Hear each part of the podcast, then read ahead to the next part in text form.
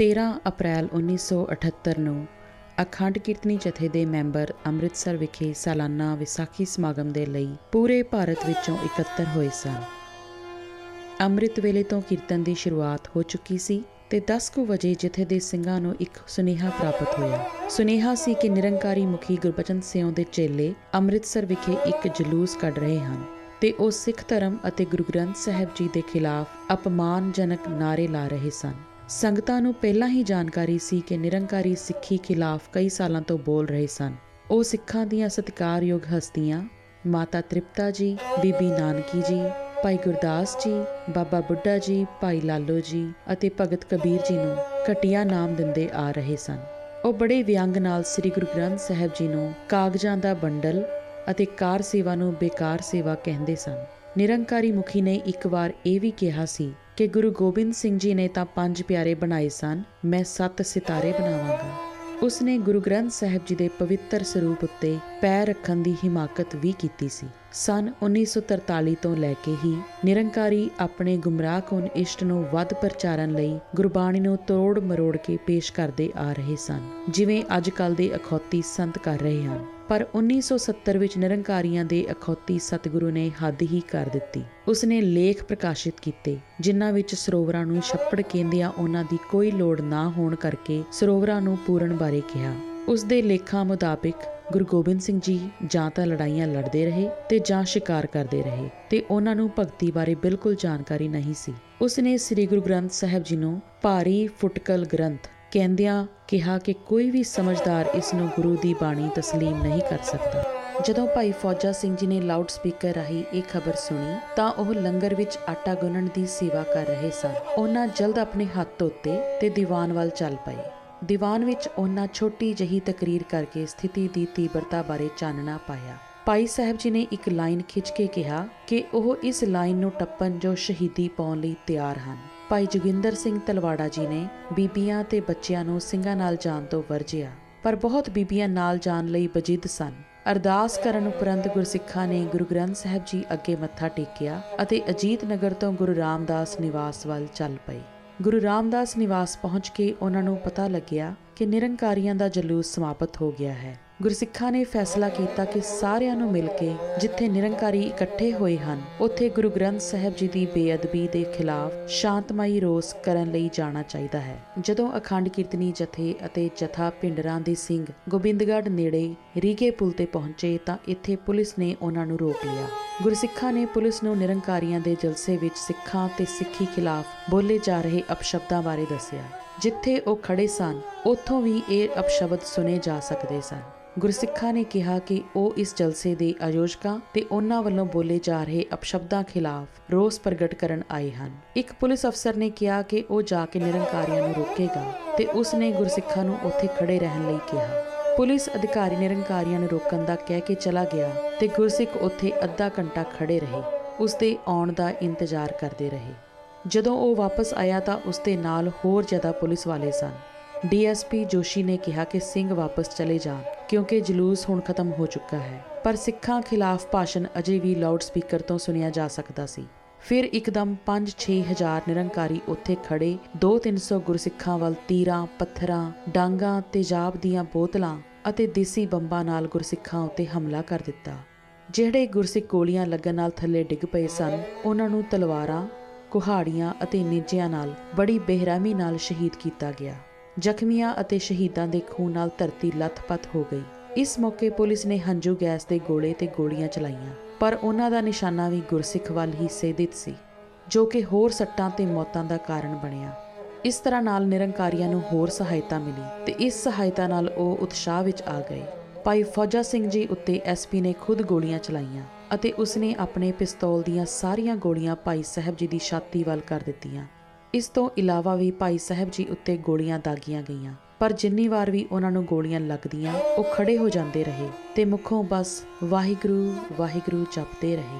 ਦੋ ਗੁਰਸਿੱਖ ਅਜੇ ਸਾਹ ਲੈ ਰਹੇ ਤੇ ਨਾਮ ਜਪ ਰਹੇ ਭਾਈ ਸਾਹਿਬ ਜੀ ਨੂੰ ਚੁੱਕ ਕੇ ਹਸਪਤਾਲ ਲਿਜਾਣ ਦੀ ਕੋਸ਼ਿਸ਼ ਕਰਨ ਲੱਗੇ, ਪਰ ਉਹਨਾਂ ਨੂੰ ਪੁਲਿਸ ਨੇ ਗ੍ਰਿਫਤਾਰ ਕਰ ਲਿਆ। ਪੁਲਿਸ ਨੇ ਭਾਈ ਸਾਹਿਬ ਨੂੰ ਚੁੱਕ ਕੇ ਮ੍ਰਿਤਕਾਂ ਵਾਲੀ ਗੱਡੀ ਵਿੱਚ ਸੁੱਟ ਦਿੱਤਾ।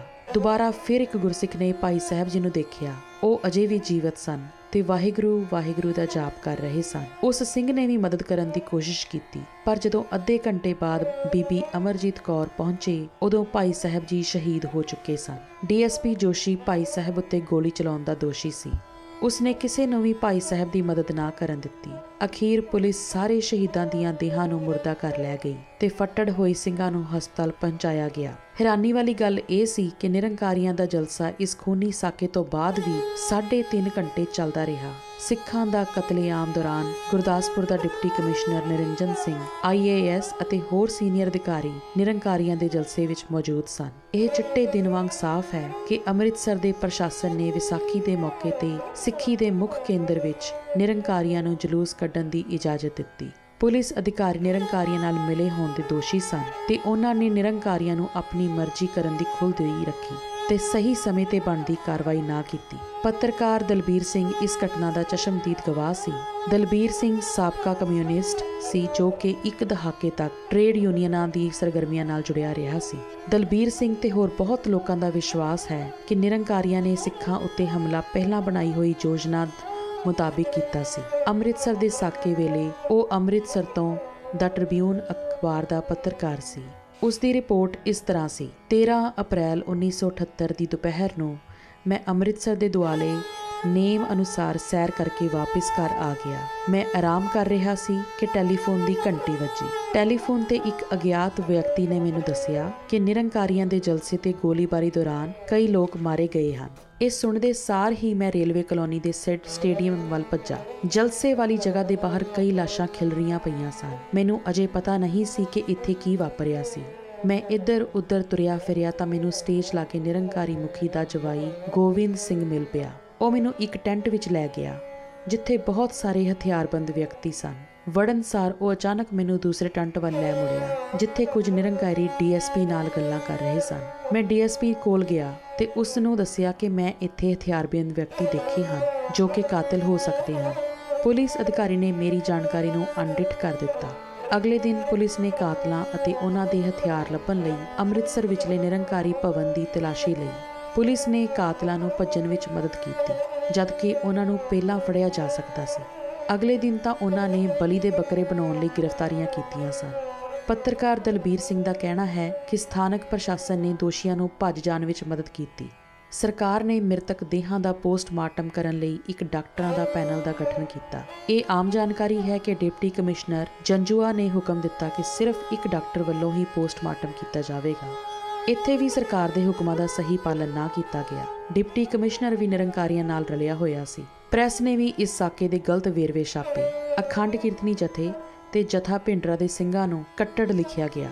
ਹਰਪਜਨ ਸਿੰਘ ਯੋਗੀ ਨੇ ਇਸ ਦਾ ਜਵਾਬ ਦਿੰਦਿਆਂ ਕਿਹਾ, ਅੱਜ ਮੈਂ ਅਖਬਾਰ ਵਿੱਚ ਇੱਕ ਰਿਪੋਰਟ ਪੜ੍ਹੀ, ਜਿਸ ਵਿੱਚ ਕਿਹਾ ਗਿਆ ਸੀ, ਕੱਟੜ ਸਿੱਖਾਂ ਦਾ ਜਥਾ। ਜੇ ਕੀਰਤਨ ਕਰਨਾ ਤੇ ਸ੍ਰੀ ਗੁਰੂ ਗੋਬਿੰਦ ਸਿੰਘ ਜੀ ਦੇ ਸ਼ੁਭ ਨਾਮ ਦੀ ਰੱਖਿਆ ਕਰਨ ਕਰਕੇ ਅਸੀਂ ਕੱਟੜ ਹੁੰਦੇ ਹਾਂ, ਤਾਂ ਅਸੀਂ ਇਸ ਦੋਸ਼ ਦਾ ਸਵਾਗਤ ਕਰਦੇ ਹਾਂ।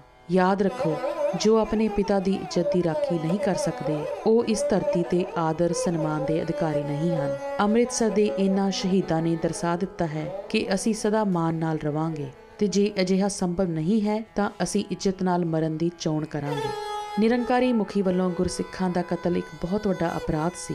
ਅਸੀਂ ਪੁੱਛਦੇ ਹਾਂ ਕਿ ਉਸ ਕੋਲ ਹਥਿਆਰਾਂ ਦਾ ਜ਼ਖੀਰਾ ਕਿਵੇਂ ਤੇ ਕਿਸ ਕੋਲੋਂ ਆਇਆ ਸੀ। ਸਿੱਖਾਂ ਨੂੰ ਕਤਲ ਕਰਨ ਦਾ ਹੁਕਮ ਦੇਣ ਕਰਕੇ ਨਿਰੰਕਾਰੀ ਮੁਖੀ ਮੁੱਖ ਦੋਸ਼ੀ ਸੀ ਤੇ ਕਾਨੂੰਨ ਅਨੁਸਾਰ ਉਸ ਨੂੰ ਕਰੜੀ ਸਜ਼ਾ ਮਿਲਣੀ ਚਾਹੀਦੀ ਸੀ।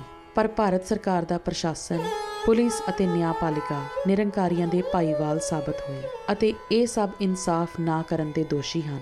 ਅੰਮ੍ਰਿਤਸਰ ਸਾਕੇ ਦੌਰਾਨ ਸ਼ਹੀਦ ਹੋਏ 13 ਸਿੰਘਾਂ ਅਤੇ 70 ਜ਼ਖਮੀਆਂ ਨਾਲ ਪੰਥ ਅੰਦਰ ਇਨਸਾਫ ਪ੍ਰਾਪਤੀ ਦੀ ਲਹਿਰ ਉੱਠ ਖੜੀ ਹੋਈ। 13 ਸਿੰਘਾਂ ਵਿੱਚੋਂ 10 ਸਿੰਘ ਅਖੰਡ ਕੀਰਤਨੀ ਜਥੇ ਦੇ ਅਤੇ 2 ਸਿੰਘ ਜਥਾ ਪਿੰਡਰਾਂ ਦੇ ਸਨ। ਉਹਨਾਂ ਵਿੱਚੋਂ ਕਈ ਆਪਣੇ ਪਿੱਛੇ ਪਤਨੀਆਂ ਅਤੇ ਬੱਚੇ ਵੀ ਛੱਡ ਗਏ ਸਨ। ਖਾਲਸਾ ਪੰਥ ਸਦਾ ਹੀ ਇਨ੍ਹਾਂ 13 ਸ਼ਹੀਦਾਂ ਅਤੇ ਉਹਨਾਂ ਦੀ ਮਹਾਨ ਕੁਰਬਾਨੀ ਨੂੰ ਯਾਦ ਰੱਖੇਗਾ। 15 ਅਪ੍ਰੈਲ 1978 ਨੂੰ ਸ਼ਹੀਦਾਂ ਦਾ ਅੰਤਿਮ ਸੰਸਕਾਰ ਗੁਰਦੁਆਰਾ ਰਾਮਸਰ ਸਾਹਿਬ ਦੇ ਬਾਹਰ 25 ਤੋਂ 30 ਹਜ਼ਾਰ ਸੰਗਤਾਂ ਦੇ ਇਕੱਠ ਵਿੱਚ ਕੀਤਾ ਗਿਆ। 13 ਸ਼ਹੀਦ ਗੁਰਸਿੱਖਾਂ ਦਾ ਇੱਕ ਚਿਖਾ ਤੇ ਇਕੱਠਿਆਂ ਸੰਸਕਾਰ ਕੀਤਾ ਗਿਆ।